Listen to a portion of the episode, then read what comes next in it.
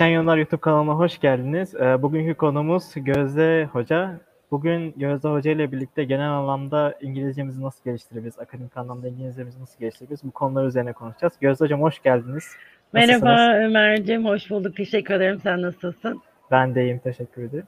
Hocam isterseniz yavaştan hani şey yapalım, sizi tanıyalım. Sonrasında sorularla devam edebiliriz. Gözde Frit kimdir? Biraz kendinize bahsedebilir misiniz? Tabii ki de bahsedebilirim. Ee, İngilizce öğretmeniyim. Önce onu söyleyeyim. Ondan sonra 1970 yılında İzmir'de doğdum ve orada büyüdüm. Sonra ODTÜ'den mezun oldum. İngilizce öğretmenliği bölümünden. Epey bir zaman sonra Bilkent'te Fulbright bursuyla İngilizce ikinci dil öğretimi konusunda e, master yaptım. Sonra da Amerika'ya geldim. E, tekrar Türkiye'ye döndük. Öyle bir maceramız oldu. Fakat şimdi 10 yılı aşkındır e, Amerika'dayız. Amerika'da e, University of Southern California Üniversitesi'nde müfredat ve sınıf dağılımı bölümünde şeflik yapıyorum. Aynı zamanda da online İngilizce hem ana dili İngilizce olanlara hem olmayanlara dersler veriyorum. Teşekkürler hocam. Peki şey soracağım. Ya aslında biz bu yayını hazırlık döneminde yapacaktık. Şey pardon, üniversite tercih döneminde yapacaktık. Hani üniversite tercihlerin bittikten sonra insanların hazırlıkla ilgili bilgiler edilsinler. Ona göre üniversite hazırlık sınavlarına hazırlansınlar ve hazırlanmasınlar diye de hı hı. yetişemedi. Sorun oldu. Sorum bunun üzerine olacak. Sizce Türkiye'deki üniversitede hazırlık okumak mantıklı mı yoksa hazırlık sınıfına geçip hani üniversite lisansına başlayıp da sonrasında kendimiz dilimizi geliştirdik daha mantıklı evet. olur mu? Ne düşünüyorsunuz bu konuda?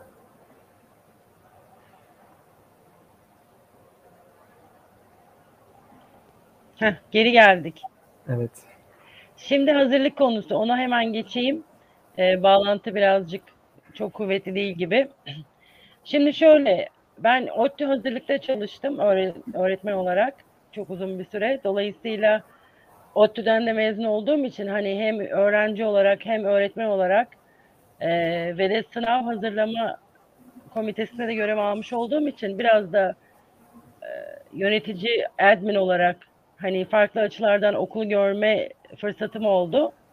Şöyle hazırlığı eğer geçemezseniz hazırlık okumakta hiçbir zarar yok. Hatta bence hazırlık okumak okuyacağınız üniversitenin derslerini, ders yapısını, kafa yapısını ve İngilizce konusunda sizden neler bek beklediğini anlayabilmek için faydalı bile olur.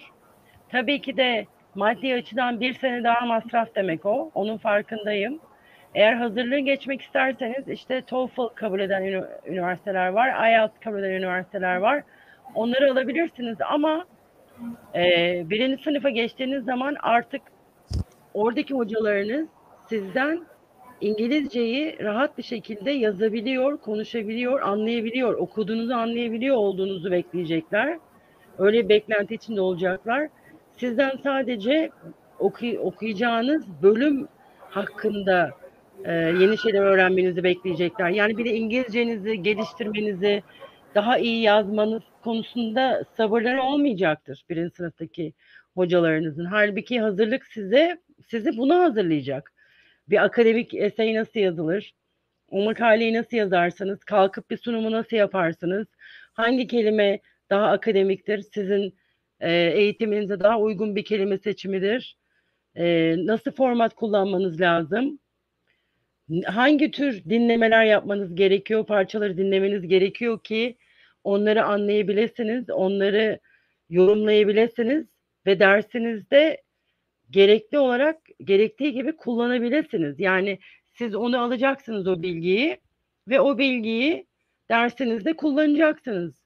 Ee, birinci sınıfa geçtiğiniz zaman hazırlığı atladığınızda bu konularda bir beklenti içinde olmamanız lazım. Yani tam olmanız gerekiyor. Eğer bunu sağlayabilirseniz tabii ki de hazırlık okumayın.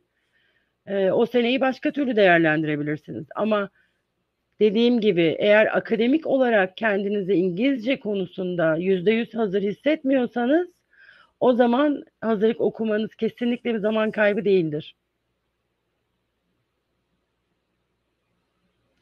Seni duyamıyorum ben ama ee, Ömer dur. Ben bir yere basacağım. Pardon hocam. Okay. Ha, Kendimi Tamam.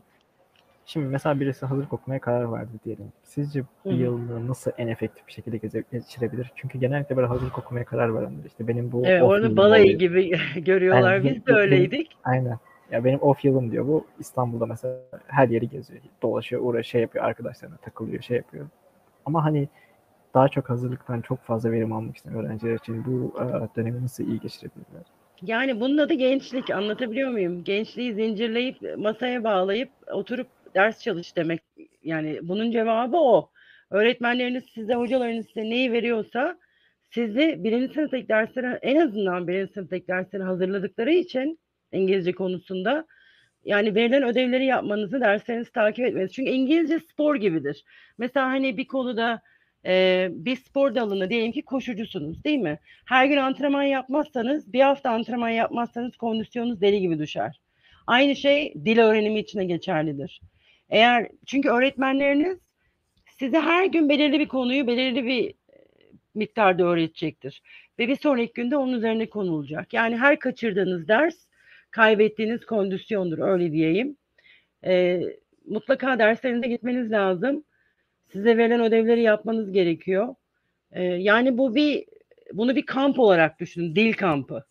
Ee, normalde kendi seçerek yaptığınız bir eylemi nasıl her gün yapmak isterseniz, daha iyisini yapmak isterseniz, onun için daha çok çalışırsınız belki ya da daha çok araştırırsınız.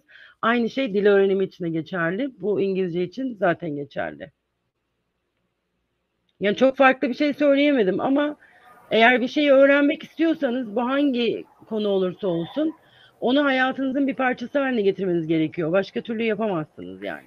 Yani kısacası hani eğlenmek, dolaşmak bir yere hani cidden bu işi hani eğlen dolaş ama düzenli bir şekilde hani sporunu Evet yani bunu söyleyen ben olduğum için beni tanıyanlar çok gülüyorlardır eminim. Çünkü ben öyle bir öğrenci değildim ama Hı hı. e, öyle bir öğrenci olmayı kendi oğluma her zaman tavsiye ediyorum.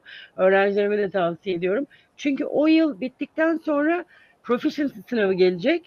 Proficiency sınavında geçirilen panik atakları ve olan panikleri çok iyi biliyorum. E, onu yaşamaya gerek yok. Yani İngilizce sonuç olarak e, çok öğrenmesi çok zor. E, işte 24 saat çalışmanız gereken falan bir konu değil. Çok gençsiniz, enerjiniz bol, çok da zekisiniz. Hem eğlenin hem ders çalışın. Yani her ikisini bir arada. Çünkü üniversitede zaten onu yapmak zorundasınız. Üniversite hayatınız boyunca gezip tozarsanız o zaman üniversiteniz 10 senede bitmez. Ee, tercih meselesi. Ama ben demiyorum ki kendinizi kapatın sürekli çalışın. Hayır. Dengeyi bulmak lazım. Anladım hocam. Çok güzel benzetmeydi bu arada bu egzersiz ve spor yapma muhabbeti. Teşekkürler. Rica Şöyle ederim. sorayım. Dil öğrenmenin yaşı var mı sizce? Mesela sallıyorum yani. Benim şeyimce, kanımca veya internetten de illa hani görmüşüz, şey yapmışız. Hani küçük çocuklar daha hızlı öğreniyor. Büyüdükçe bu işte öğrenme şeyi biraz daha yavaşlıyor. Diyelim ki işte zamanında çok öğrenmek istedi, imkanlar bulamadı. Bir kişi 35-40 yaşına geldi, dil öğrenmeye kalktı. Ee, ya böyle insanlar bir tık daha zorlanacak hani bunu hepimiz biliyoruz. Sizce bu insanlar genel olarak yapılan hani gençlikte yapılan veya işte çocukların öğrenme metotlarından harici olarak bir metot izlemeleriler mi yoksa hani yine aynı yoldan devam ettiklerine başarılı ulaşabilirler mi? Yani bunun için bir spesifik bir ayrı bir yol var mı? Onu sormak istemiştim. Yani ayrı bir yol yok. Şöyle ben 52 yaşındayım. Mesela kendime farklı diller öğretmeye çalışıyorum. Tabii vaktim yok ne yazık ki. Çok yoğun bir iş temposu içerisindeyim ben. Ee, vak- vakit buldukça kendime farklı dilleri en azından kelimeler ya da günaydın işte normal günlük konuşmalarda ki e, çünkü dil öğrenmeyi seven bir insanım. Ee, şöyle bir şey var. Yaşınız ilerlediği zaman neyi ne kadar öğrenmek ve nasıl öğrenmek istediğinizi çok iyi farkında oluyorsunuz. Yani ben şu mesela İtalyanca öğrenmek istiyorum ama İtalyancayı şunun için kullanmak istiyorum. Şu terimleri öğrenmek istiyorum. Bugüne kadar birçok şeyi kendime ya da öğretmenlerimiz bize öğretmiş olduğu için neyi nasıl öğrendiğinizin farkına varıyorsunuz. Yani şöyle bir şey var. Elbette çocuklar çok çabuk öğreniyorlar. Ee, onun bilimsel açıklamaları var. Ee, bir çocuk doğduğu zaman bildiğiniz sinir uçlarını e, aktif hale getirmek gerekiyor. Bunlardan bir tanesi de dil becerisi. Ee, ondan sonra 12 yaş kritik yaş olarak bilinir e, araştırmalarda. 12 yaştan sonra başka bir dili ana dili gibi öğrenmek biraz zorlaşıyor. Yani bu senin söylediğin Ömer'cim gayet doğru. Ama bu demek değildir ki yaşınız ilerlediği zaman öğrenemezsiniz. Bence insan yaşı ilerlediği zaman daha çok farkına vardığı için daha iyi kaynak seçebilir. Daha iyi kendisini yönlendirebilir ve kendi kendine öğretebilir. Çünkü artık o kadar çok şeyi hali hazırda öğrenmiş oluyorsunuz ki neyi nasıl öğrendiğiniz sizden iyi kimse bilemez. Yani yaşla kendinizi ne kadar kendinizden vazgeçtiğinizle ilgili bir şey bu. Tamam artık ben 50 yaşına geldim, 30 yaşına geldim, benim bu kadar derseniz hiçbir şey öğrenemezsiniz. Yani aynı Ya şey aslında- geçerli. Ya aslında bebek muhabbetinden şey yapacaktım. Hani belli bir zaman sonra dilimiz bir şeye alışıyor. Hani sonrasında onu çevirmeye çalışmak bazen zor olabiliyor. Hani Tabii ki bundan de. ben. Daha uzun pratik yapmanız gerekecek. Mesela bir kelimeyi telaffuz etmek için benim mesela Fransızcam Fransızca telaffuzum bir felakettir. Ee, üniversitede de böyleydi. Yani 20'li 18 19 20'li yaşlarımda da böyleydi. Hala da öyle hiç değişiklik yok. Dolayısıyla bir Fransızca kelimeyi telaffuz edebilmem için çok uzun süre e, vazgeçmeden onun üzerine çalışmam gerekiyor. Ama bunu 6 yaşında bir çocuğa versem ben şak diye söyler. Yani e, bu gerçekler var tabii ki de. Yani her öğrenme çağının diyelim kendine göre pozitif ve de negatif yönleri var. Anladım. Ama sonuç olarak her yaşta öğrenilir. Tabii ki de. çok- İstediğiniz her şeyi öğrenebilirsiniz her yaşta. Sadece İngilizce değil. Daha fazla zaman harcamanız gerek, gerekebilir. Hayatınızda vakit ayırabileceğiniz zaman kısıtlı olabilir. Öyle dezavantajları var. Ama kafaya koydunuz mu her şeyi öğrenebilirsiniz. İngilizce de öğrenebilirsiniz. Anladım. Peki hocam ya bu kritik demeyeyim de kronik herhalde daha doğru bir kelime oluyor. Bu kronik bir sorun herhalde yani. Kimle konuşsan, hani kimle şey yapsan İngilizce konusunda çoğu insan diyor ki işte okuyorum, anlıyorum, dinliyorum, anlıyorum ama konuşmaya gelince hani ciros diyorum hani konuşamıyorum veya işte bir şey yazmaya geldiğimde yazamıyorum diyor ama diğer türlü mesela şey oluyor sanki böyle hani bu yazma konuşma şeyi dip levelde olurken işte dinleme ve anlama şeyi üst levelde oluyor. Bir arada bir tutarsızlık oluyor. Ama genel olarak hani iletişim, konuşmak hani dillerini kendi ifade edebilmek oluyor. İnsanlar bu konuda çok sorun çekiyorlar. Bu sorunun sebebi sizce ne ve bu insanlar yani bu sorun çeken insanlar bu sorunu nasıl çözebilir? Şimdi bu çok güzel bir soru. Evet he- hepimizin derdi o. Her yaşta herkesin derdi o. E, çünkü şöyle bir şey var. Şimdi önce normal bilgisayarlarda olduğu gibi önce veriyi gireceksiniz ki o veriyi kullanabilirsiniz değil mi? Dolayısıyla İngilizce'de de yaptığı yani öğrendiğimiz beceriler pasif beceriler ve e, ürettiğimiz beceriler olarak ikiye ayrılıyor. Okuma ve dinleme daha pasif. Sadece alıyoruz değil mi? Yani o e, veriyi alıyoruz. O veriyi vermemiz lazım. Kullanmamız lazım. O da üreten, ürettiğimiz beceriler yani yazmayla ve konuşmayla olan bir şey bu. Şimdi hiç etrafınızda İngilizce konuşabileceğiniz hiç kimse yok diyelim. Değil mi? Ee, habire de bilgisayara konuş hın hın hın. O da sinirinizi bozabilir. İlk yapmanız gereken şey elinizde okuduğunuz parçaları yüksek sesle okumak. Çünkü ilk önce kendi İngilizce sesinize alışmanız gerekiyor. İlk yapmanız gereken şey bu. Yani okuduğunuz parçaları yüksek sesle okuyacaksınız. Kendinize hatta kaydedin okurken ve sonra dinleyin. Önce kendi İngilizce konuşma sesinize bir alışın. Ondan sonra kendinize kalıplar belirleyin. Şu kalıpları ezberleyeceğim, bu kalıpları söyleyeceğim diye. Mesela en basiti size how are you dendiğinde I'm fine thank you and diyor direkt çıkar değil mi? Çünkü en iyi onu biliriz, ilk onu öğreniriz. Neden? Çünkü o bir kalıp. Onu artık düşünmemize gerek yok değil mi? Ben burada I am mi diyeceğim, fine mi diyeceğim diye düşünmüyoruz. Pat diye çıkıyor. Niye? Çünkü onu çok tekrarlamışızdır. Hayatımızda en çok tekrarladığımız şeylerden bir tanesi odur. Dolayısıyla eğer konuşma konusunda tereddütünüz, utanmanız falan olmaması lazım da hadi varsa o zaman kendinize önce kalıplar ezberleyin. O kalıpları çıkartın. O kalıpların neler olduğunu nasıl anlayacaksınız ya da nasıl karar vereceksiniz değil mi? Ee, kendinize gerekli olan İngilizce İngilizce türüne karar verin. Günlük İngilizce mi öğrenmek istiyorsunuz? Gün, bir yere yurt dışına gittiğinizde İngilizce mi konuşmak istiyorsunuz? O zaman o kalıplar kalıpları ezberleyin ve kendi kendinize e, tekrar edin. Sürekli tekrar edin. Onları ezberledikten, edindikten sonra e, yeri geldiğinde size o soru sorulduğunda daha kolay daha kolay ağzınızdan çıkacaktır. Kelime hazinenizi geliştirmeniz gerekiyor. Kelimeleri yanlış yerde anlamsız yere kullansanız bile o kelimeler çıksın ağızdan bir kere. Anlatabiliyor muyum? Yani o kelime sizin artık kendi, sizin bir parçanız olsun. O kelime bir çıksın mutlaka yerini bulacaktır o. Kalıplar. I'm fine thank you. Değil mi? Onun gibi kalıp öğretin kendinize. Mesela deyin ki I study English every day. Hadi bakalım bu bir cümle. Bunu ezberleyin. Elbette bir yerden çıkacaktır.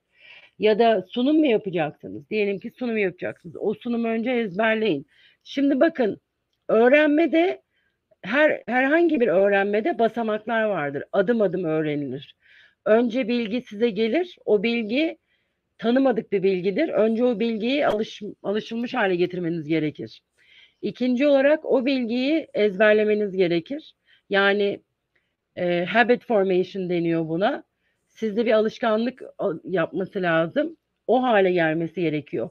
Ondan sonrası anlayarak ve bilerek anlamını vererek söylemek. Ama alttaki öğrenme basamaklarını yapmadıysanız o zaman otomatik olarak ağzınızdan pırt diye çıkmasını beklemek kendinize haksızlık olur. Yani bu basamakları yapmanız gerekiyor. Yazı konusunda mesela ben, öğrencilerimden ben en çok şunu duyuyorum. İşte boşluk doldurma ya da bana bir soru sorulduğunda onun cevabını yazabiliyorum. Ama paragraf yazdığım zaman onları bir yere getiremiyorum. O zaman yani sorunun cevabı içinde. O zaman oturup paragraf yazacaksınız.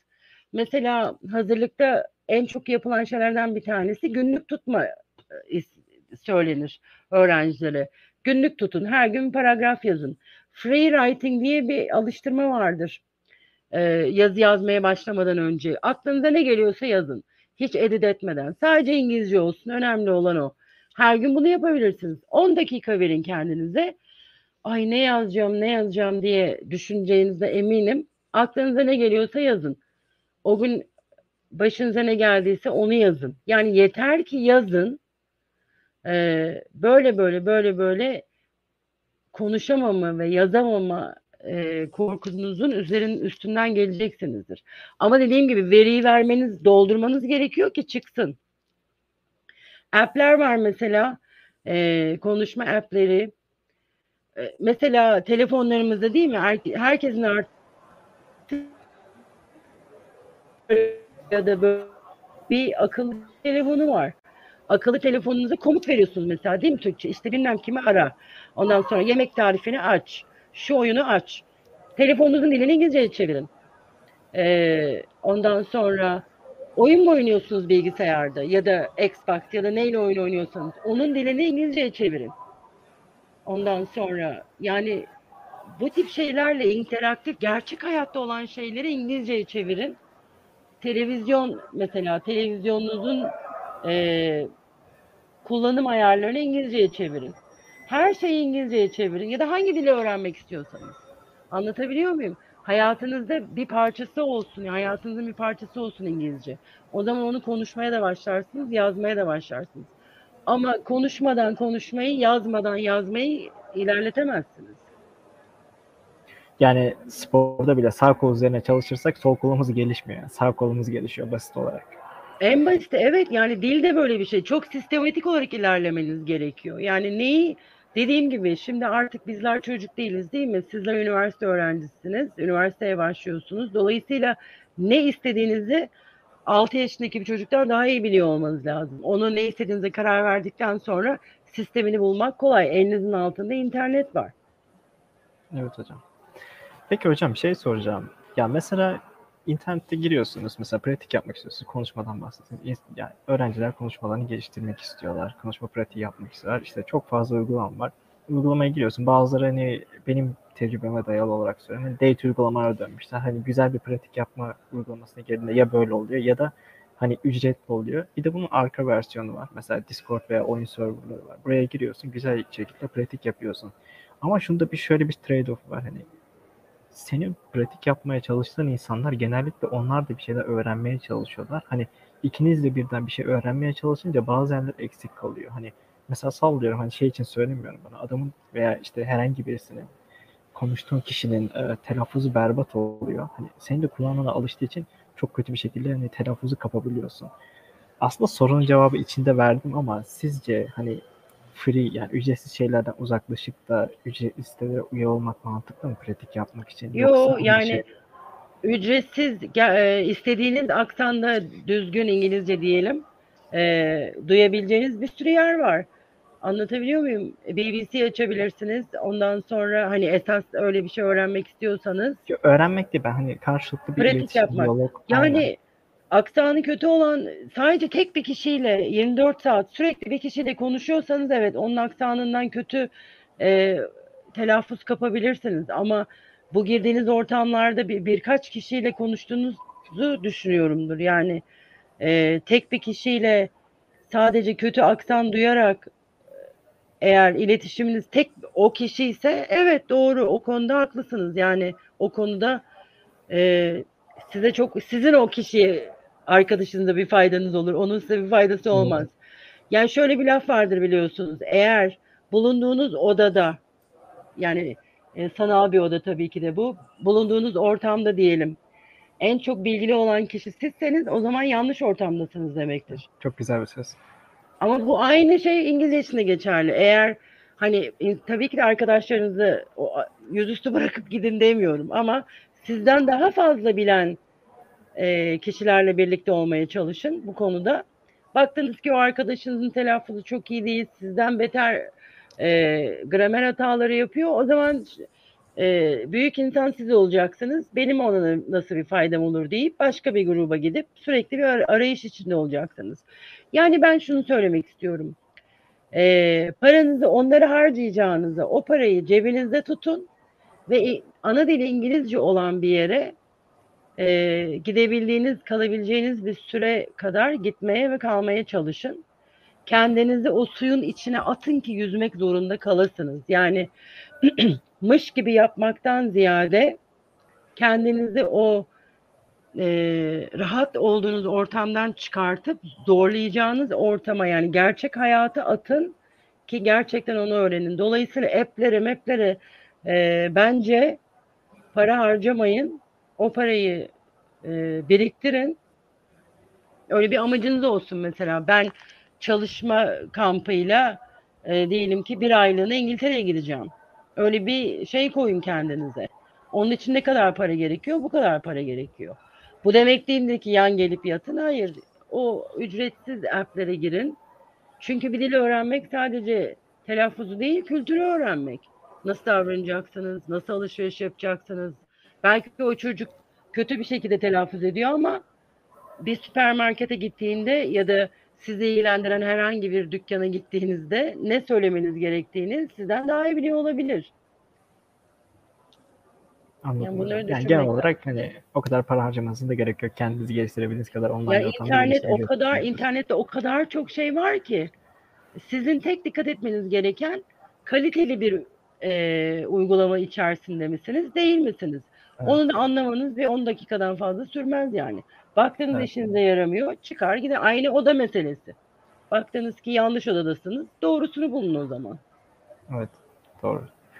Peki hocam şey soracağım. Ya bu aslında çok fazla takılınan bir sorun değil ama ya ben arkadaşlarımdan ve tanıdıklarımdan gördüğüm için soruyorum. Hani genellikle bir ilk seviyeden giriş yapanlar hani B1, B2 seviyesine işte orta seviye çok hızlı bir şekilde geliyorlar. Ama hani o, orta level'dan üst level'a geçmek bayağı uzun bir zaman alıyor. Sizce bunun sebebi nedir? Hani bunu nasıl aşabiliriz? Yani gene aslında hani aynı şeyleri yapacağız büyük ihtimalle de daha fazla pratik, daha fazla şey ama bunun sebebi ne sizce? Yani böyle bir konuda bir fikriniz var mı?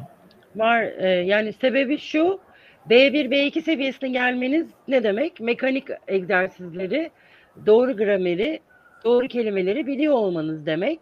E, belirli kalıpları üretebiliyor olmanız demek. Ama mesela C seviyesine çıktığınız zaman kendi yaratıcılığınızı e, kullanıyorsunuz demek. Yani bugüne kadar bütün öğrendiklerinizi bir araya getiriyorsunuz.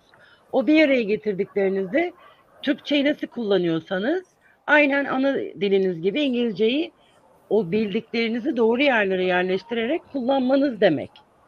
Şimdi bunu nasıl yapacaksınız? Yani o adımı atmak çok zor değil mi? Bir öğren öğrenen kişiden kullanan kişiye geçmeniz gerekiyor. Onun için de kendi seviyenizi zorlayacak materyaller kullanmanız lazım. Mesela e, biliyorsunuz dil seviyelerine göre ayrılmış kitaplar var. Bunları online bulabilirsiniz, PDF'lerini bulabilirsiniz. E, hiçbir şeyi satın almanıza falan da gerek yok. Ondan sonra onları okuyabilirsiniz yüksek sesle.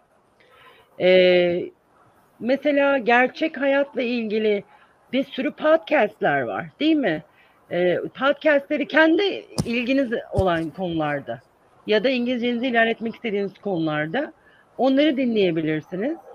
E, gruplara girip İngilizcenizi kullanmaya çalışabilirsiniz. Yani hangi konuda ilginiz, hangi konuya ilginiz varsa o konuda daha çok kelime bileceğiniz için doğal olarak e, merak merak etmiş olduğunuz için o konularda daha fazla kelime bileceğiniz için daha fazla konuşabilirsiniz. E, konuşmanızda böyle ilerletebilirsiniz ama dinlediğiniz, okuduğunuz e, materyalleri artık kitaplardan yani test okul kitaplarından çıkıp gerçek hayat materyallerini kullanarak gazete okuyun mesela.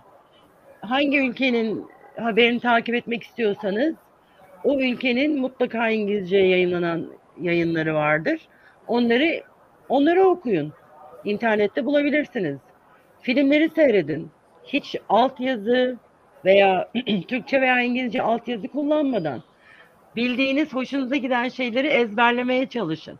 Yani böyle böyle kendini zorlaya zorlaya seviyenizin üzerindeki materyalleri kendinize önünüze getirip kullana kullana İngilizceniz gelişecektir. C seviyesine, proficient seviyesine e, çok rahat çıkacağınızı düşünüyorum. Ama bu şey olarak olmalı değil mi? Hani çoğu insan şey anlıyor hani genellikle şöyle diyorlar. İngilizceyi geliştirmek için arka plan sürekli bir şeyler dinliyor ama hani insan daha yeni başlamış birisi. Yani gidiyor C1, C2 seviyesinde bir şeyler dinlemeye çalışıyor. Doğal olarak kafası karışıyor. Yani bunu adım adım yapmamız lazım. Tabii ki de. Yani ben şunu... Yanlış anlaşılmasın da o yüzden dedim. Yok gayet güzel söyledin. İyi ki e, bunu bir söyledin. Şöyle C1, C2 seviye pardon B1 B2 seviyesine gelen biri artık intermediate'ı tamamen sindirmiş. Intermediate hayatının bir parçası olmuş bir insandır. O insanın e, ana dili İngilizce olan bir insan gibi o seviyeyi nasıl çıkartabilir seviyesini değil mi? O zaman gerçek hayata kendisini artık atmış olması gerekiyor. Gerçek hayatta kullanılan e, materyalleri, haberleri, müzikleri, podcastleri, yazıları yazması gerekiyor.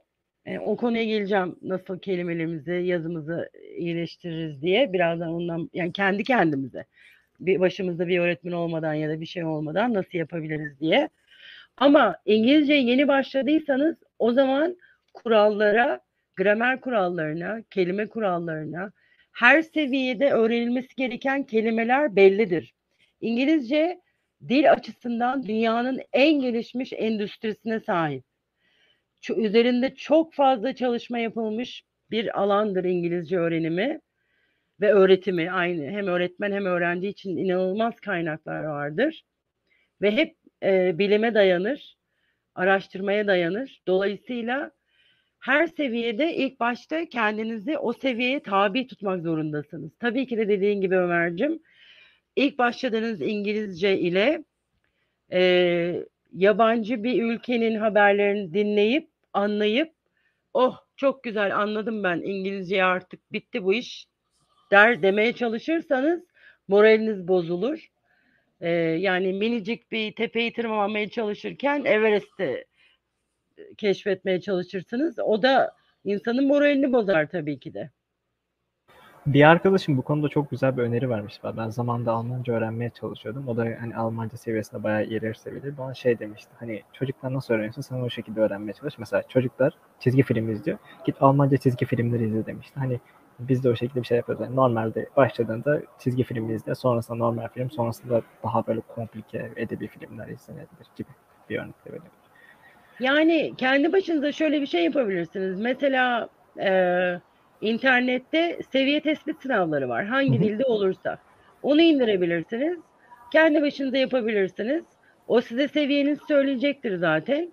Sonra gidip o seviyeyle ilgili e, gramer kitapları ve okuma kitapları. İlk yapmanız gereken şey bu. Gramer, okuma ve dinleme materyalleri edinmeniz. Öyle öyle öyle öyle. E, yaz- bunları yazıya geçirmek çok önemli. Şimdi her şeyi internette ve bilgisayarda yapıyoruz tabii. Kendi öğrenme stilinizi nasıl öğreniyorum ben? Yazarak mı daha iyi öğreniyorum? Tekrarlayarak mı? Yoksa her ikisinin birleş, birleşimiyle mi daha iyi öğreniyorum? Kendi sisteminizi belirledikten sonra her gün sistematik olarak çalışmanız lazım. Aynı seviyeyi aynı yani hangi seviyede olduğunuzu tespit ettikten sonra o seviyede çalışmanızı tavsiye ederim. Daha fazla seviyeye o seviyeyi bitirmeden çıkmayın. O zaman e, binanız çöker. Moraliniz de bozulur. Ben şimdi mesela bir iki kelime İtalyanca biliyorum diye oturup e, İtalyanca mesela sohbet programı seyredemem. Anlatabiliyor muyum? Evet. Böyle üstüme üstüme çöküyormuş gibi gelir. Yani e, her şeyin adım adım yapılması gerekiyor. Mesela o arkadaşın dediği çok doğru.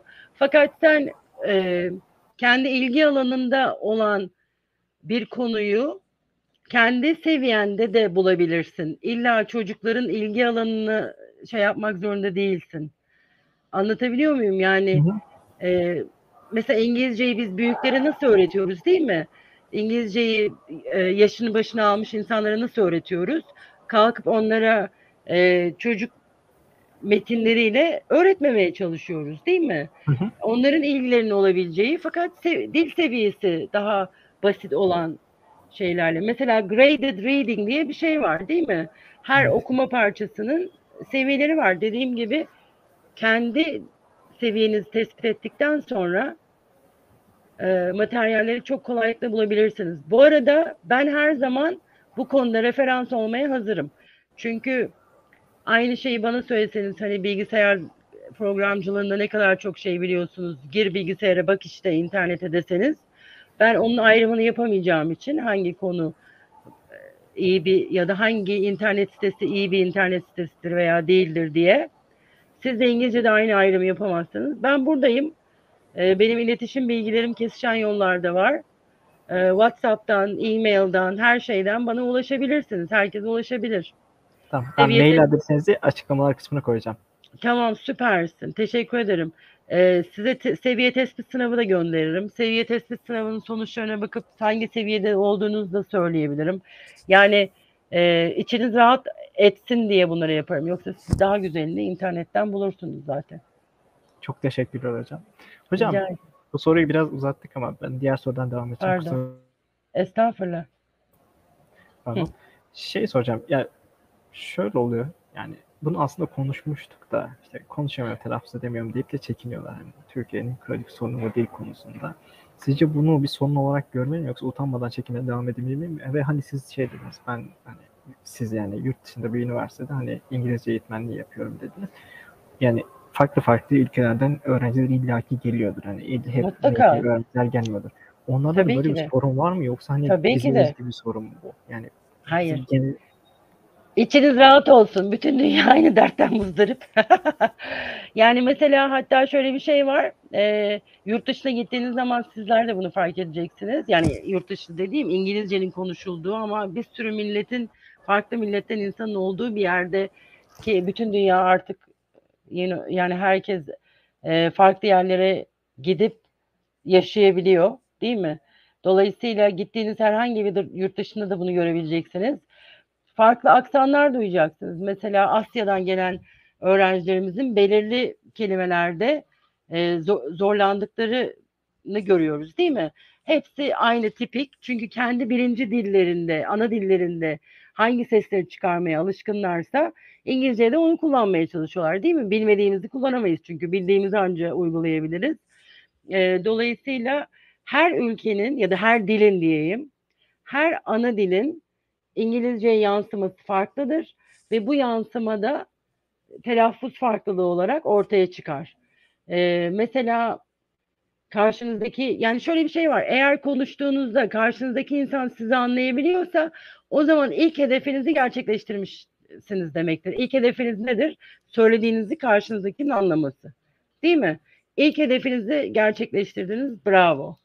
Gerisi size kalmış. Eğer ben İngilizcemi daha anlaşılabilir, daha e, mainstream diyeceğim, daha e, uçlara gitmeden yani süper aksanlı veya önemli olan aslında hiç aksansız İngilizce konuşabilmek değil mi? E, aksansız Türkçe konuşabilmek gibi. Dolayısıyla e, aynı şeyi İngilizce'de de yapabilirsiniz. O zaman aksan azaltan e, programları bulmanız gerekiyor internetten. Ben yine size gönderirim. E, aksanımı nasıl azaltabilirim? Nasıl e, sıfır aksana indirebilirim? Onu yapmanız gerekiyor ama ilk yapmanız gereken şey karşınızdaki insan sizi anlıyor mu? Bunu da nasıl ilk test edebilirsiniz? Telefonunuzdaki komutları İngilizceye çevirin. Bakalım Siri'ye ya da telefonunuzdaki mekanik insanın adı neyse o sizi anlıyor mu? Deyin ki mesela bana bilmem neyi aç Wikipedia'dan ya da internetten. Bakalım bunu söylediğinizde anlayıp istediğinizde açacak mı? Eğer açıyorsa demek ki e, ilk golü attınız yani. Bunda bir problem yok. Sıra diğer golleri atabiliyor musunuz? O zaman kelime kelime nasıl yapacaksınız? Önce doğrusunu dinleyeceksiniz. Bütün internetteki e, sözlüklerde artık basıp dinleyebiliyorsunuz. Google'ın mesela bir özelliği var. Size yavaş yavaş telaffuzu nasıl olacağını söylüyor ve dudak e, hareketlerinizi gösteriyor mesela. Onu yapabilirsiniz. Söyleyin, kendinizi kaydedin, dinleyin. Orijinalini dinleyin. Ne kadar yaklaştığınızı zaten e, telefonunuzdaki kullanımlarda size söyleyecektir. Utanma, sıkılma. Eğer utanıp sıkılırsanız o zaman e, çok fazla ilerleyemezsiniz bu konuda. Atın kendinizi ortaya. Kime ne? Çünkü herkesin sorunu aynı zaten. E, Çinlinin de sorunu aynı. İtalya'nın da sorunu aynı. E, Amerika'da mesela o kadar fazla farklı e, aksanlı bölgeler var ki birbirini anlamayan insanlar var yani ilk konuştuğunda. Değil mi? Türkiye'de de öyle yerel kelimeler. Ben İzmirliyim mesela. Bizde oho o kadar çok yerel yani bölgesel, yörel, e, yöresel kelimeler vardır ki. Anlatabiliyor muyum? Yani bu iş böyledir. E, dediğim gibi ne kadar çok mainstream'e yaklaşacağınızı kendiniz test ederek görebilirsiniz ama utanmayın, sıkılmayın. Bütün dünya aynı dertten muzdarip. Ve ben bugüne kadar hiç derslerimde utandığı için konuşmayan öğrenci gördüm ama telaffuzu için değil genelde utangaç olduğu için. Telaffuzunu birbiriyle dalga geçen, birbirini aşağılayan hiçbir öğrenci ortamında bulunmadım. Ee, anlatabiliyor muyum? Yani bir şey öğreniyorsunuz çünkü aynen spordan örnek verelim. Yani sprint şampiyonu gelip de ilk başlayan insana nasıl dalga geçmeyecekse e, İngilizceyi çok iyi bilen biri de İngilizceyi o bazı kelimeleri yanlış telaffuz eden birine dalga geçmeyecektir. Yani bu bambaşka bir ortam. Dolayısıyla utanmadan, evet. sıkınmadan atın kendinizi ortaya. Evet. Aslında o şey muhabbet çok güzel hocam. Bu hani Siri ile konuşun, Google Translate ile konuşun dediniz ya. Onu siz bana bir iki sene önce, bir sene önce, bir buçuk sene önce bile önermiştiniz. Şey işte bir 3 ve 3, 3 ve ağacın farkını şey yapmaya çalışıyoruz. 3'ye söylüyorum, 3 diyorum, ağaç anlıyor. Hani ağaç diyorum, 3 anlıyor. Sonrasında o şeyden hani bu sı şeyinin telaffuzunu öğrenmiştim. Bu güzel bir şey. Bayağı etkili oluyor. Telaffuz evet. konusunda bayağı etkili bir şey bu. Yani artık kumandalarımız bile şey yapıyor değil mi? Mesela televizyonda bir şey ararken, YouTube'da bir şey ararken mesela e, yazmaya üşeniyorsanız mesela Word dokümanının Microsoft Word'ün ve de e, Internet Explorer e-mailinin e, dictation özelliği var. Bilmiyorum bunu biliyor musunuz? E, ben mesela bazen artık bütün gün benim işim e-mail'lı çünkü üşenip artık yazmaktan klavye üzerinde yazmaktan üşenip e, kaydediyorum yazacağım e-mailleri. Yani dikte ettiriyorum. Bazen beni de yanlış anlıyor. Ah diyorum nasıl söyledim acaba? Doğru söylemem lazım. Yani bana da ders oluyor. Onu deneyebilirsiniz. Açın kendinize bir Word dokümanı. Kendinizi eğlendirip durun. Mesela şey yapın. Bir parçayı mı okuyorsunuz?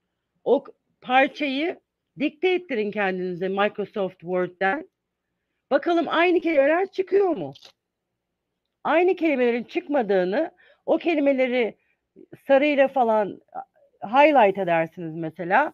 Hemen yanına dictionary.com'ı açarsınız ya da Google Google Dictionary'i açarsınız değil mi? O kelimeyi bulursunuz. Size Amerikan aksanı mı istiyorsunuz? İngiliz aksanı mı istiyorsunuz? Avustralya aksanı mı istiyorsunuz? Yeni Zelanda aksanı mı istiyorsunuz? Texas İngilizcesi mi istiyorsunuz? Ne istiyorsanız onu zaten bulursunuz internette. Dinleyip, söyleyip, dinleyip, söyleyip e, Microsoft Word'de o yazdığınızda, dikte ettirdiğinizde aynı kelime çıktığı zaman harika. Bir sonraki kelime. Böyle böyle böyle böyle telaffuzunuzu geliştireceksinizdir. Yani öğrenmek isteyene yol çok hocam. Geliştirmek Tabii isteyene canım. yol çok yani. Çekinceli de. davranıp da şey yapan aynı Ama şöyle bir kalıyor. şey var. Bu alanı hiç bilmeyen bir insanın yönlendirilmesi gerekebilir. Tabii ki de. Yani nereden başlayayım? Hangi kaynak iyidir? Mesela Siri değil mi? Ee, ya da Microsoft Word'deki dictation şeyi. Aa, ak- akıl akıldan üstündür meselesi. Yani ben bilmediğim bir konuda kendim araştırma yapmam farklı. Ee, bilen insanın seviyesine gelmem için 100 saat çalışmam, araştırma yapmam gerekir belki. Ama bilen bir kişi der ki şuradan başla, şunları yap. Ee, onu yaptıktan, yani oradan başladıktan sonra gerisi zaten gelir. O konuda da dediğim gibi ben e, elimden gelen her şeyi yaparım. Teşekkürler hocam. Ya aslında bu konu üzerine konuştuk. Hangi aksana sahip olduğumuz çok önemli. Evet. konusunda biraz konuştuk ama ya insanlarda genellikle şöyle bir yanılgı oluyor işte. Sallıyorum mesela hani İngiltere'ye gitmek istiyor. Amerikan aksanı değil de İngiliz aksanı öğreniyor. Hani sonrasında Amerika'ya gidiyor. Hani böyle bir hani aksan konusunda hani ülkelere gittiğinde bir farklılık olacağını düşünüyor musunuz? Yani sallıyorum mesela İngiltere'ye gitmek isteyen birisi Amerikan aksanı öğrense veya Amerika'ya gitmek isteyen birisi İngiliz aksanı öğrense hani bu herhangi bir sorun yaratıyor mu şey yapınca hani genel olarak? Yani ben e, İngiltere'ye de gittim, orada yaşamadım. Yani sadece ziyaret açısından ziyaret amacıyla gitmiştim. Amerika'da da yaşıyorum. Bir Amerikan aksanım var mı bilemiyorum ama duyduğumu tekrar etmeye çalışıyorum. Etrafımdaki insanların yani dediğim gibi o e, aksansız İngilizceyi konuşan insanların İngilizcesi gibi telaffuz etmeye çalışıyorum mesela. Hı hı. İngiltere'ye gittiğimde de bildiğim aksan neyse onu kullanıyorum. Çünkü kendimi İngilizce, İngiliz İngilizcesi konusunda eğitmedim. Ee, şimdi oraya gidip İngiliz İngilizcesi konuşmaya çalışsam Amerikan İngilizcesi de konuştuğundan daha komik duruma düşerim mesela. Çünkü bilmediğim bir alanda taklit etmeye çalışırım değil mi? Ee, aksan kişiye kalmış bir şey bence. Ee, İngilt eğer İngiltere'ye gidecekseniz, İngiltere'de yaşamayı düşünüyorsanız o zaman tabii ki de İngiliz aksanını kendinize yönlendirin. Amerika'ya gelecekseniz, Amerika'da yaşamak istiyorsanız kendinizi Amerikan aksanına yönlendirin. Çünkü onu duyacaksınız. Kulak e, alıştırma, kulağınızı alıştırmanız lazım. Beni şimdi İskoçya'nın küçük bir yerleşim merkezine koysanız e, yani bu kadar İngilizce konuşmuş ve duymuş bir insan olmama rağmen ve bir afallarım duyacağım İngilizceden dolayı. O aksana, o kelime haznesine, o günlük konuşmaya kendimi alıştırmam gerekir. Anlatabiliyor muyum? Şimdi ben önceden İskoçya'da 6, 6 ay yaşayacağım biliyorsam o zaman kendimi oradaki dile alıştırmaya çalışırım önce. Yani ama oraya gittiğimde Amerikan aksanıyla İngilizce konuşsam Amerikan aksanıyla İngilizce konuşuyor. Ben bu insanla konuşmayacağım demeyecektir hiç kimse tabii ki de. Yani öyle bir şey yok. Dolayısıyla ne istediğinize bağlı. Ne için size lazım olduğuna bağlı. Amacınız ne? Önemli olan o. Onu bilmeniz lazım. Ama kendi tercihinize kalıyorsa bu iş, hangi İngilizce hoşunuza gidiyorsa kendinize onu öğretmeye çalışın. Yoksa fark etmez yani. Amerika'ya gelmişsiniz, İngiliz aksanıyla konuşursanız hatta sizi daha çok sempatik bulurlar. Ya hangisini seviyorsan, hangisi kulağına hoş geliyorsa onu öğren. Elbette. Tek temelinde Önemli olan öğreniyorsun. Bir iletişim kurmayı öğreniyorsun sonuçta. Kesinlikle Ömer, kesinlikle. Yani karşınızdaki sizi anlıyor mu? Önemli olan ilk hedefiniz Akdeniz. Yani ilk hedefiniz kendinizi anlatabilmek. Karşınızdaki kişi sizi anlıyorsa sonra geliştirmesi size kalıyor. Bunu İngiliz İngilizcesi olarak geliştirirsiniz. Amerikan İngilizcesi olarak geliştirirsiniz. Size kalmış bir şey. Ama şey hocam hani Ya bunu söylediğimizde bazen şey anlaşılabiliyor. Hani aksan önemli değil diyoruz ama insanlar lap sap sap konuşmaya başlıyor. Ondan sonra hiçbir türlü kelimenin güzel telaffuzunu yapmıyorlar. Hani bu yanlış bir şey değil mi? Evet, aksan yani dediğim gibi karşınızdaki sizi anlıyor mu? Karşınızdaki sizi nasıl anlayabilir? Bir şeyi doğru telaffuz ettiğinizde. Değil mi? Mesela e, car diyeceksiniz. Amerika'daki İngilizce'deki R sesi arkadan gelen bir sestir. Dilinizi çekersiniz böyle aslan der gibi sesinizi öyle çıkartırsınız. Çıkartırsınız. İngiliz İngilizcesinde R sesini e, o kadar e, şey yapılmadığı için açıkça telaffuz edilmediği için K dersiniz geçersiniz. Yani onu söylediğiniz zaman sizi anlıyorlarsa o yani car deyip de başka bir şey bakmıyorsa karşınızdaki o zaman onu İngiliz aksanıyla veya Amerikan aksanıyla söylemiş olmanız fark etmez. Önemli olan karşınızdakinin sizi anlaması. Türkçe öğrendiğini düşünün birisini. Hadi e, şöyle masayı bir çevirelim. Bir İngiliz'in, bir Amerikalı'nın veya herhangi bir insanın, herhangi Türkçe konuşmayan bir insan Türkçe öğrendiğini düşünelim. İlk siz o kişiyi dinlerken neye dikkat edersiniz? İstanbul aksanıyla mı konuşuyor? İzmir aksanı. Bunu düşünmezsiniz. Bana ne demeye çalışıyor bu insan? Onu anlamaya çalışırsınız, çalışırsınız önce değil mi? Kelimeyi kendi dilinde, kendi aksanının yani kendi dilinin aksanıyla söylese bile siz onu anladığınız zaman ay ne güzel Türkçe konuşuyor dersiniz. İlk tepkimiz budur. Değil mi? Türkçen harika dersiniz. O aksanı duymazsanız bile. Anlatabiliyor muyum? Ama o insan Türkçe bir kelimeyi bir Türk gibi Türkçe ana dili olan bir insan gibi söylemek isterse onu daha çok can kulağıyla dinlersiniz. Anlatabiliyor muyum? Ve çok daha takdir edersiniz. Ee, belki karşınızdakinin yabancı olduğunu unutursunuz bir süre sonra. Evet. Ama o karşınızdaki kişinin çabasına kalmış bir şey. Evet hocam. Ya şöyle diyeyim hani siz dediniz ya bir tık daha bağlayayım sorulara. Hani ne alanda gelişmek istediğinize bağlı dediniz en başta. Biraz şey konusuna geçelim. Ee, tam günlük dilimizi hani genel olarak pratik yapar, çok fazla pratik yapar geliştirebiliriz. Peki akademik kısma gelince, akademik kısmında yapmamız gereken farklı şeyler var mı yani bu yolun içerisinde akademik kısımda ilerlemek isteyen birisi için hani farklı bir yol var mı? Yoksa genel olarak hani şey, söylenenleri yapsa hani yayının başından beri yani bunun için okey olur mu bu? Yoksa hani Yani- herhangi farklı bir yol izlemesi lazım mı? Öğrenme açısında aynen e, bisiklete binmeyi nasıl öğreniyorsanız, hangi İngilizce öğrenmek istiyorsanız öğrenmek, edinmek açısında e, yapabileceğiniz adımlar belli zaten. Fakat öğreneceğiniz şeyler farklı oluyor değil mi? Akademik İngilizce öğren öğrenmek istiyorsanız o zaman ak- akademik kelime hazineniz, akademik İngilizce kelime hazinenizi geliştirmeniz gerekiyor. Bununla ilgili yapılmış çalışmalar var. E, genel İngilizce ve akademik İngilizce e, kelime haznesi diye bir çalışma var. Academic Word List bir de General Service List diye. Ben bunların linklerini sana vereceğim Ömer'cim. Sen arkadaşlarımızla paylaşabilirsen Tamamdır süper olur. hocam. Linkini açık Evet. yayın açıklamasına koyacağım. Tamam süper. Akademik kelimeleri öğrenmeniz gerekiyor. Ee, o kelimelerin de listesi yapılmış. Nasıl yapmışlar bu listeleri? Dünyadaki büyük büyük üniversiteler bir araya gelmişler. İlk e, Yeni Zelanda'da başlamış bir çalışma bu arada. Ondan sonra bir araya gelmişler. Akademik kelimeler. Mesela sen ne okuyorsun Ömer Üniversitede? Elektrik mühendisi. Elektrik mühendisliği. Başka bir arkadaşın hukuk. Başka bir arkadaşın bilgisayar mühendisliği. Başkası İngilizce öğretmenliği. Başkası başka. Herkes başka bir şey okuyor değil mi?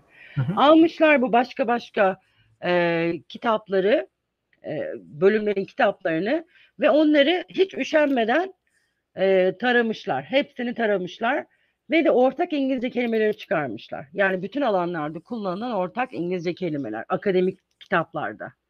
O kelimeleri de bir liste haline getirmişler ve bize sunmuşlar. Oh armut pişmiş ağzıma düşmüş bana yemesi kalıyor. Ondan sonra bunun da Academic Word List. Bunu bir kere ezberleyeceksiniz. Nasıl ezberleyeceksiniz? Öğreneceksiniz. Onları cümle haline getireceksiniz. Ve de bol bol kendi alanınızda akademik yayın okuyacaksınız.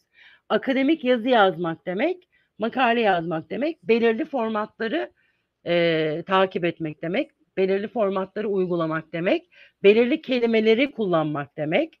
Onları öğreteceksiniz kendinize. Ben öğretmeye hazırım. Eğer ilgilenen olursa. Ee, ondan sonra yani günlük İngilizce ile akademik İngilizce öğrenmek bambaşka şeyler. Ee, kaynakları size ulaştırırız. Ee, öğrenmek yani bir de Bloom, Bloom diye bir adam vardı yıllar önce masal anlatır gibi. Ee, bir varmış bir yokmuş. Bloom diye biri varmış. Bloom'un taksonomisi var. Öğrenme taksonomisi diye. Ee, onun da linkini gönderebilirim isterseniz. Biz bir insan bir şeyi nasıl öğrenir? Ee, onun adım adım uygulandığı, nasıl anlatıldığı bir şey vardır. Neyi öğrenmek isterseniz o adımları atlamadan uygulamanız gerekir. Akademik İngilizce için de kendi e, alanını yani akademik İngilizce alanında ne gerekiyorsa onu öğrenmeniz gerekir. Günlük İngilizce için ne öğrenmeniz gerekiyorsa onu öğrenmeniz gerekir. E, bu konuda iyi bir haberim var. Akademik İngilizce kelime listesiyle genel İngilizce kelime listesinin bazı kelimeleri aynı. Dolayısıyla bir kuşla yani bir taşla bir buçuk kuş falan e, vurmuş oluyorsunuz. Tam iki olmuyor ama bir buçuk olur. Güzel, bu güzel bir şeymiş. Peki hocam, ya kelime haznemizden bahsettiniz hem işte akademik kelime hem normal kelimelerden bahsettiniz. Ya şöyle oluyor genellikle ben iki soruyu birleştiriyorum. Bunlardaki soru, bundan sonraki sorum da aynı şekildeydi de kelime haznemizi geliştirmeyi en etkili yolu Ya ben şey görüyorum mesela, ben bunu kendim de tecrübe ettim. Kelime uygulamaları oluyor. Giriyorsun tamam mı? İşte sağlıyor. Mesela hani efficient hani eşittir etkili hani yararlı, hani faydalı şekilde bir çeviri oluyor. Bunu öğreniyorsun, ezberliyorsun, okey diyorsun veya işte herhangi bir kelimeyi ezberliyorsun. Hani word eşittir kelime demek. Okey oluyor bu. Ama cümle kurmaya gelince bağlışım olmuyor. Yani insanlar evet. da çoğu bu şekilde öğreniyorlar. Çünkü evet. Niye biliyor musun o? Hani, quiz, Onun da cevabı var. quiz uygulamalıyla mesela hani giriyor tersini çeviriyor kart uygulamaları onları da öğreniyor. Hani bu pek faydalı olmuyor. Yani çoğu insan bunu yapıyor. Ben de yaptım o zamanda ve çok berbat bir yol oluyor. Böyle daha çok berbat ediyorsun yolu. Sadece boş memory dolduruyorsun zihninde. Onları birbirine bağlayamıyorsun. Sizce kelime hazinemizin geliştirmeli ve kelimeleri doğru şekilde cümlede kullanabilme e, noktasına gelme en etkili yol nedir? Şimdi e, en etkili yolu bir kere e, çeviri yapmaktan en en çabuk şekilde uzaklaşmak lazım. İngilizce ilk öğrenmeye başladığınızda yani sıfır İngilizce biliyorsunuz değil mi? Gerçi hiç kimse sıfır İngilizce bilmez. Ben ilk İngilizce e, yani ilk beginner seviyesindeki sınıfa girdiğim zaman bildiğiniz İngilizce kelimeleri tahtaya yazın derim ve herkes bana bakar. Halbuki günlük hayatta kullandığımız o kadar çok İngilizce kelime var ki yani hiç kimse sıfır sıfırdan başlamaz. Yani belki Suahili öğreneceğiniz zaman sıfırdan başlarsınız gerçekten ama İngilizce hayatımızda artık o kadar fazla var ki e, iyidir kötüdür o ayrı mesele. E, ama hiç kimse sıfırdan başlamaz. İlk başlarda İngilizce öğrenmeye başladığımız zaman tabii ki çevirerek öğreniyoruz değil mi? Çünkü ana dilimiz bizim e, güvendiğimiz, bildiğimiz bir dal. Ona hemen e, sarılıyoruz. Bu da çok normal bir şey. E, kelime hazneniz ilerledikçe mesela diyelim ki happy ve glad öğrendiniz bu ikisini. Aa ikisi de mutlu demekmiş. O zaman mutluyu atıyorsunuz artık. Happy ve glad kalıyor. Anlatabiliyor muyum? Dolayısıyla adım adım mutlaka e, Türkçeden uzaklaşmanız lazım. İngilizce kelime, yeni bir kelime öğrendiğiniz zaman bunun anlamını İngilizce yazmanız gerekiyor.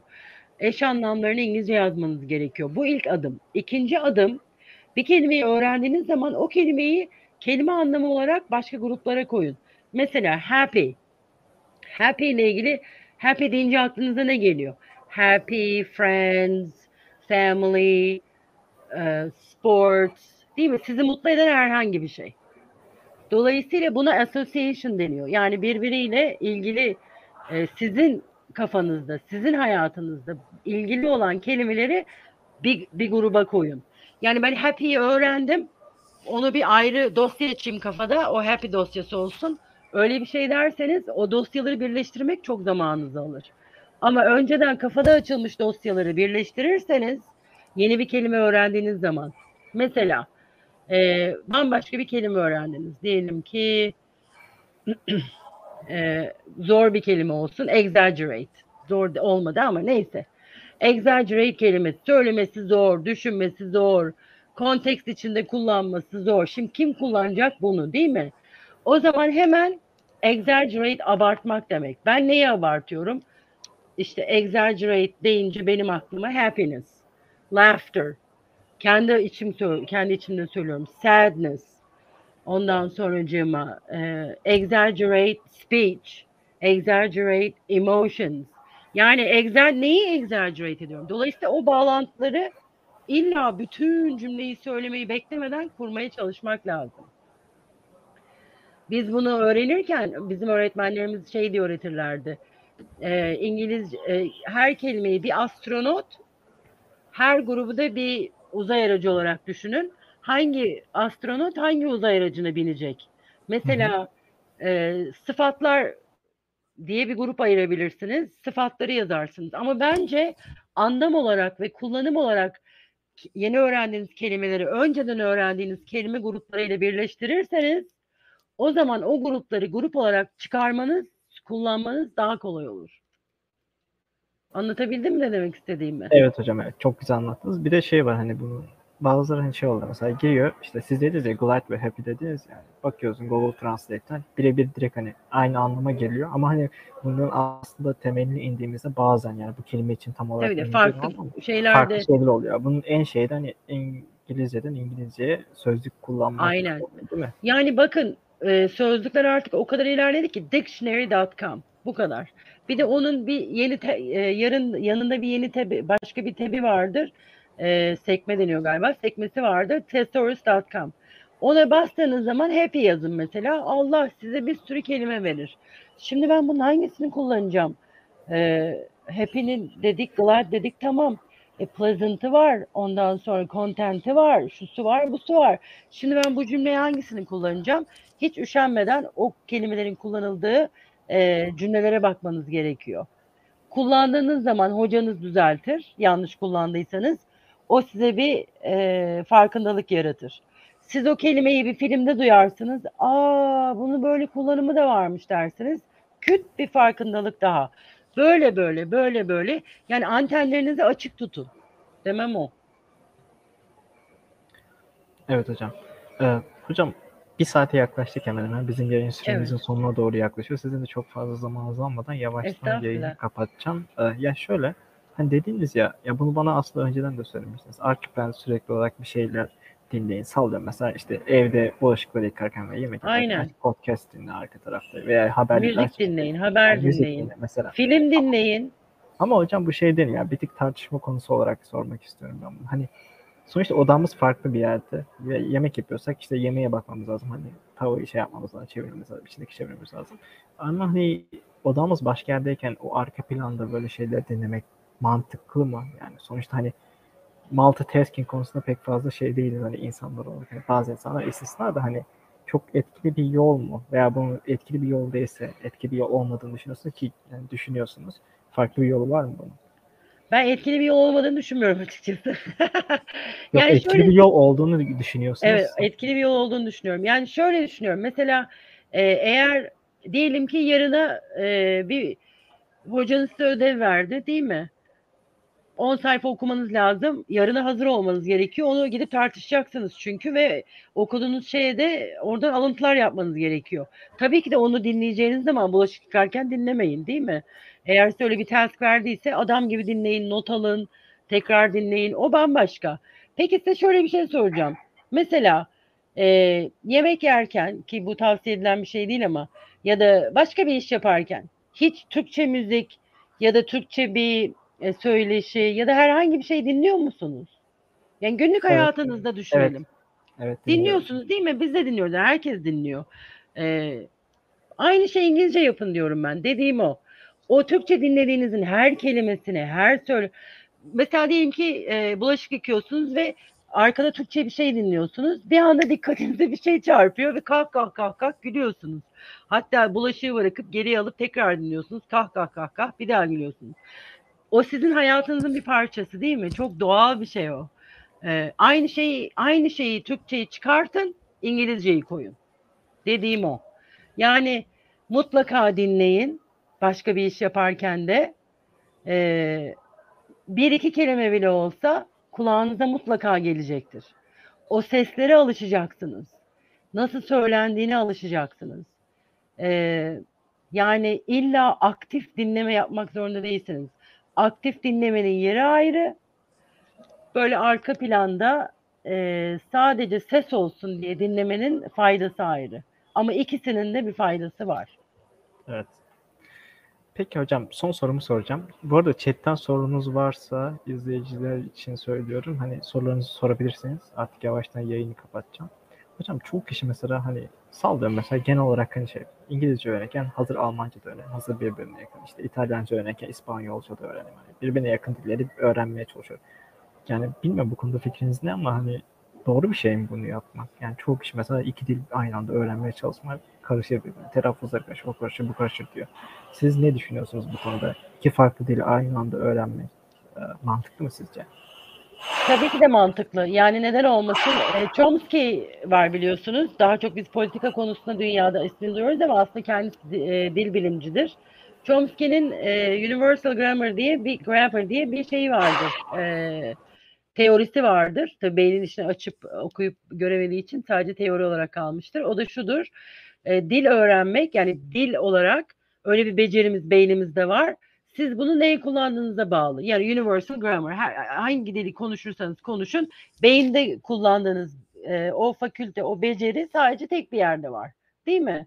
Tek bir beceri olarak var orada. İşte İngilizce için şu fakülte, Almanca için bu fakülte diye bir bölüm yok beyinde. En azından bugüne kadar bulunmamış. Dolayısıyla biz şimdi o teoriyi alıp gerçek hayata koyarsak her dilin kendine e, göre kuralları var değil mi? Mesela İngilizce ile Almancayı düşünelim. İngilizce çok basit başlar değil mi? Subject, verb, object olarak başlarsınız. Sonra o bir karışır ki Arap saçına döner. Onu çözebilene aşk olsun. Almanca nispeten daha terstir. Yani mesela İngilizce için e, üçgen derler. Basit başlar ama e, ilerledikçe tabanı artar, şeyi e, karışıklık seviyesi artar. Almanca tam tersidir. Yani karışık başlar, işte artikelleri, şunları, bunları ondan sonra ama e, ilerledikçe daha basite döner. Bu kuralları bildiğiniz müddetçe mesela İngilizcesi article'dır, e, Almancası artikeldir. Benim de tek bildiğim Almanca kelimelerden bir tanesi de o. Ondan sonra Almanca ile İngilizce birbirine çok benzer iki, iki dildir mesela. Hem telaffuz konusunda hem kullanım konusunda. O konularda faydası olabilir. Ha bunu o iki dili birden öğrenirken article dediğinizde artikel çık- çıkarsa ağzınızdan iki gülersiniz, geçer gidersiniz. Yani anlatabiliyor muyum? Birini öğreniyorsunuz diye öbürünü öğrenirken ah ah ah İngilizce mi kötülük yapıyorum, Almanca mı kötülük yapıyorum demenize gerek yok. Yani şöyle bir şey, siz mesela e, bir dersi çalışırken, yani diyelim ki matematik çalışıyorsunuz değil mi?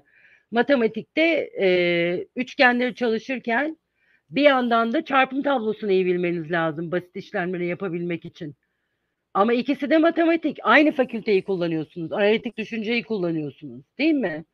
Birisinin birisine engellemesi diye bir şey olamaz. Ya da bambaşka şeyleri. E, matematik çalışmanız lazım ama aynı zamanda İngilizce yerine essay verdi. Değil mi? İkisini birden çalışıp öğrenmeniz gerekiyor. Birbirini cancel etmez onlar. İki dili öğrenmek de öyle. Daha fazla çalışmanız lazım. İngilizce yarım saat ayıracaksanız İngilizce ile Almanca'ya bir saat ayırmanız lazım. Vaktiniz varsa, enerjiniz varsa neden olmasın?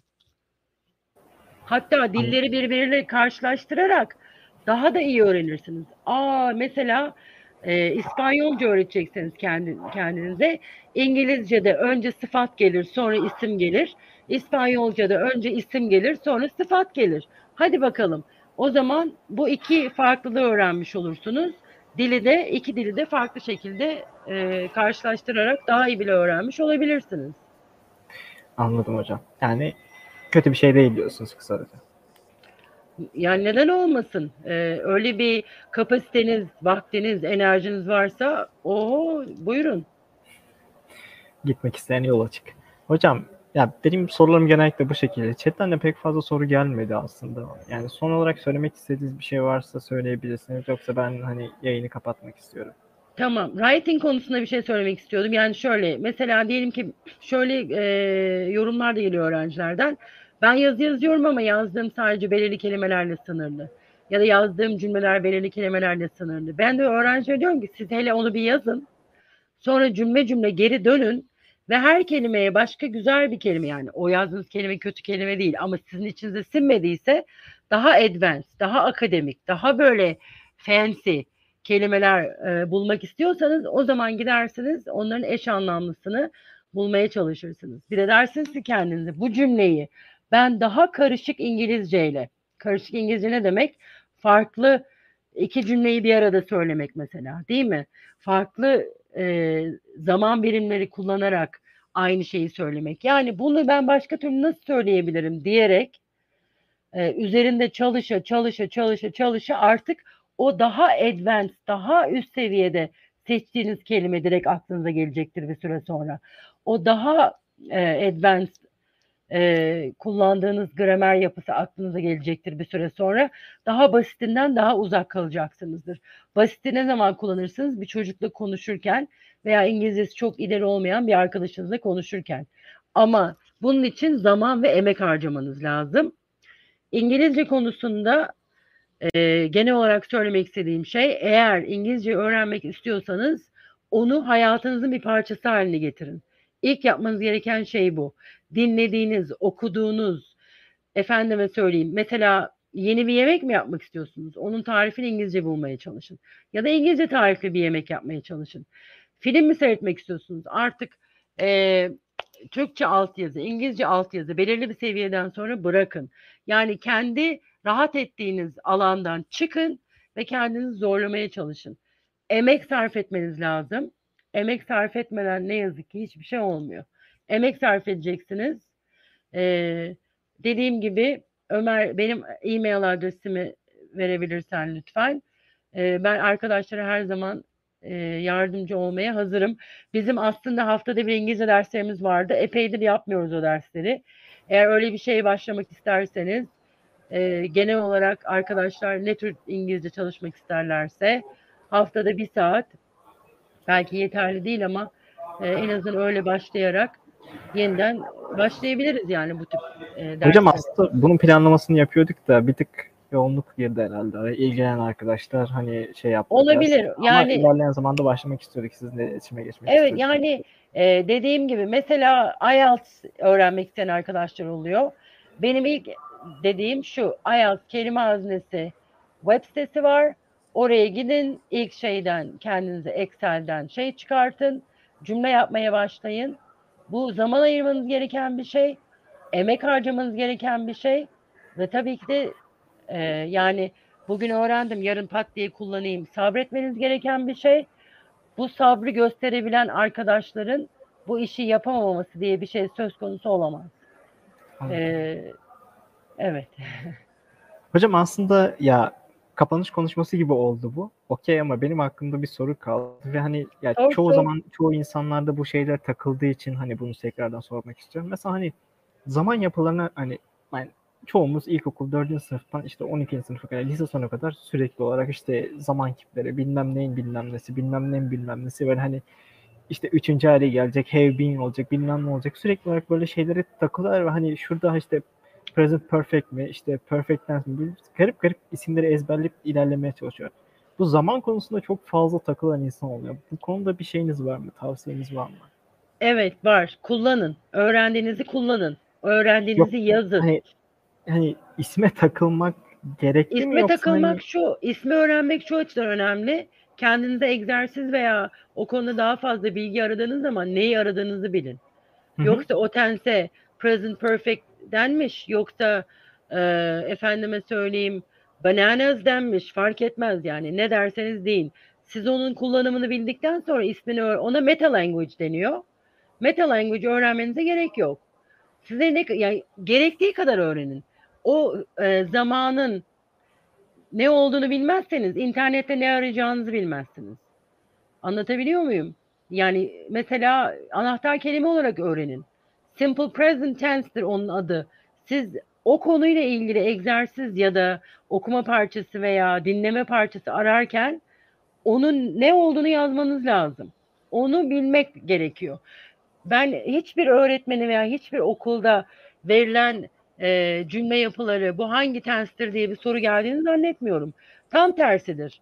E, size tens, tensin adını verir aşağıda onun hangisinin olduğunu bilmenizi ister belki. O da çok mekanik aslında ama belki ilk ilk seviyelerde bunu yapabiliriz. E, çünkü o farkındalık yaratmak. Yoksa bilmenize gerek yok. Ben size burada bir İngilizce terimleri veririm. Böyle o ne ya falan olursun. Çünkü o benim alanım. Sen de mesela bana elektrik elektronik konusunda şey verirsin. Ama günlük hayatta kullandığım elektriğin e, elektrik elektronik alanındaki adını bilmeme gerek yok kullanabildiğim müddetçe. Değil mi? Yani şöyle bir örnek vereyim ben. Benim e, bu üniversitede çalıştığım işte kendi alanımın dışında çok farklı alanlarda öğrenmem gerekiyor. Mesela dün bir toplantıdaydım. E, sınıf kapılarının kilitleri. E, sınıf kapılarının kilitle, kilit malzemesi üzerine olan bir toplantıdaydım ben dün. Sence bu konuda ne kadar bilgim olabilir? Allah'ın kapısı yani değil mi? Evet. Ama bu bir problem yani bir problem üzerine bir araya geldik. Farklı bölümlerin e, üniversitede bir araya geldiği bir şey. Yani onu demeye çalışıyorum. O bir meta language.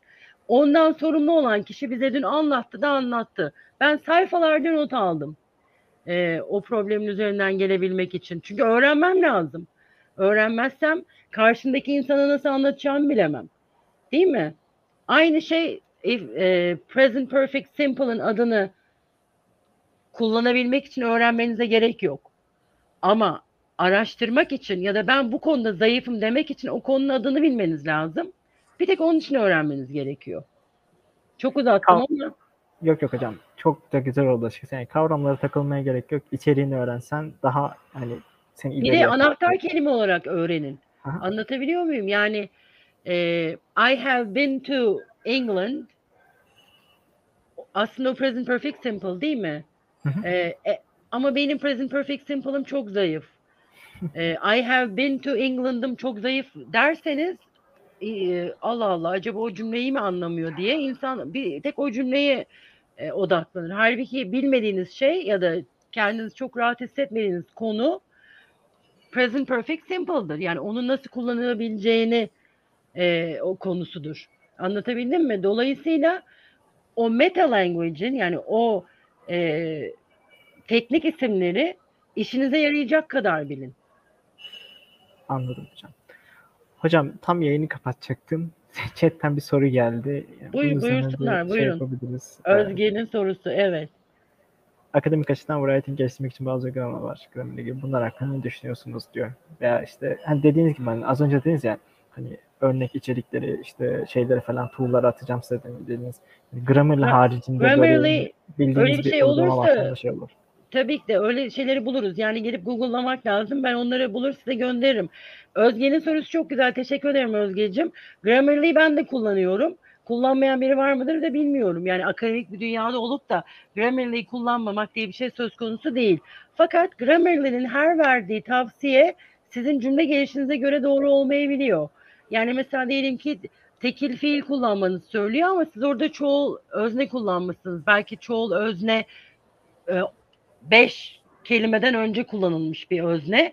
E, Grammarly onu e, göremeyebiliyor ve en son kelimeye bakarak tekil fiil kullanmanızı söylüyor. Halbuki çoğul fiil kullanmanız lazım. O tip konulara böyle yani direkt onu tıklayıp da doğru olanı kabul etmek yerine önce bakın bakalım hmm, niye bana bunu tavsiye etmiş acaba diye. Eğer orada hata yaptıysanız eğer o konuda bir daha hata yapmak istemiyorsanız üşenmeden hemen onu pat bir yere copy paste yapın yanlış olanı doğru olanı yapın. İşte ben bu konu zayıfım demek ki deyip kendi yaptığınız hataların e, takip ederseniz kendi zayıf olduğunuz alanları da böylece görebilirsiniz. Grammarly'nin bir de böyle bir faydası var. Tabii ki de neden olmasın akıllıca kullanıldığı müddetçe bize sunulmuş bir uygulama o. Yani ben de kullanıyorum. E-maillerimde evet, kullanıyorum, makalelerimde kullanıyorum, her şeyde kullanıyorum.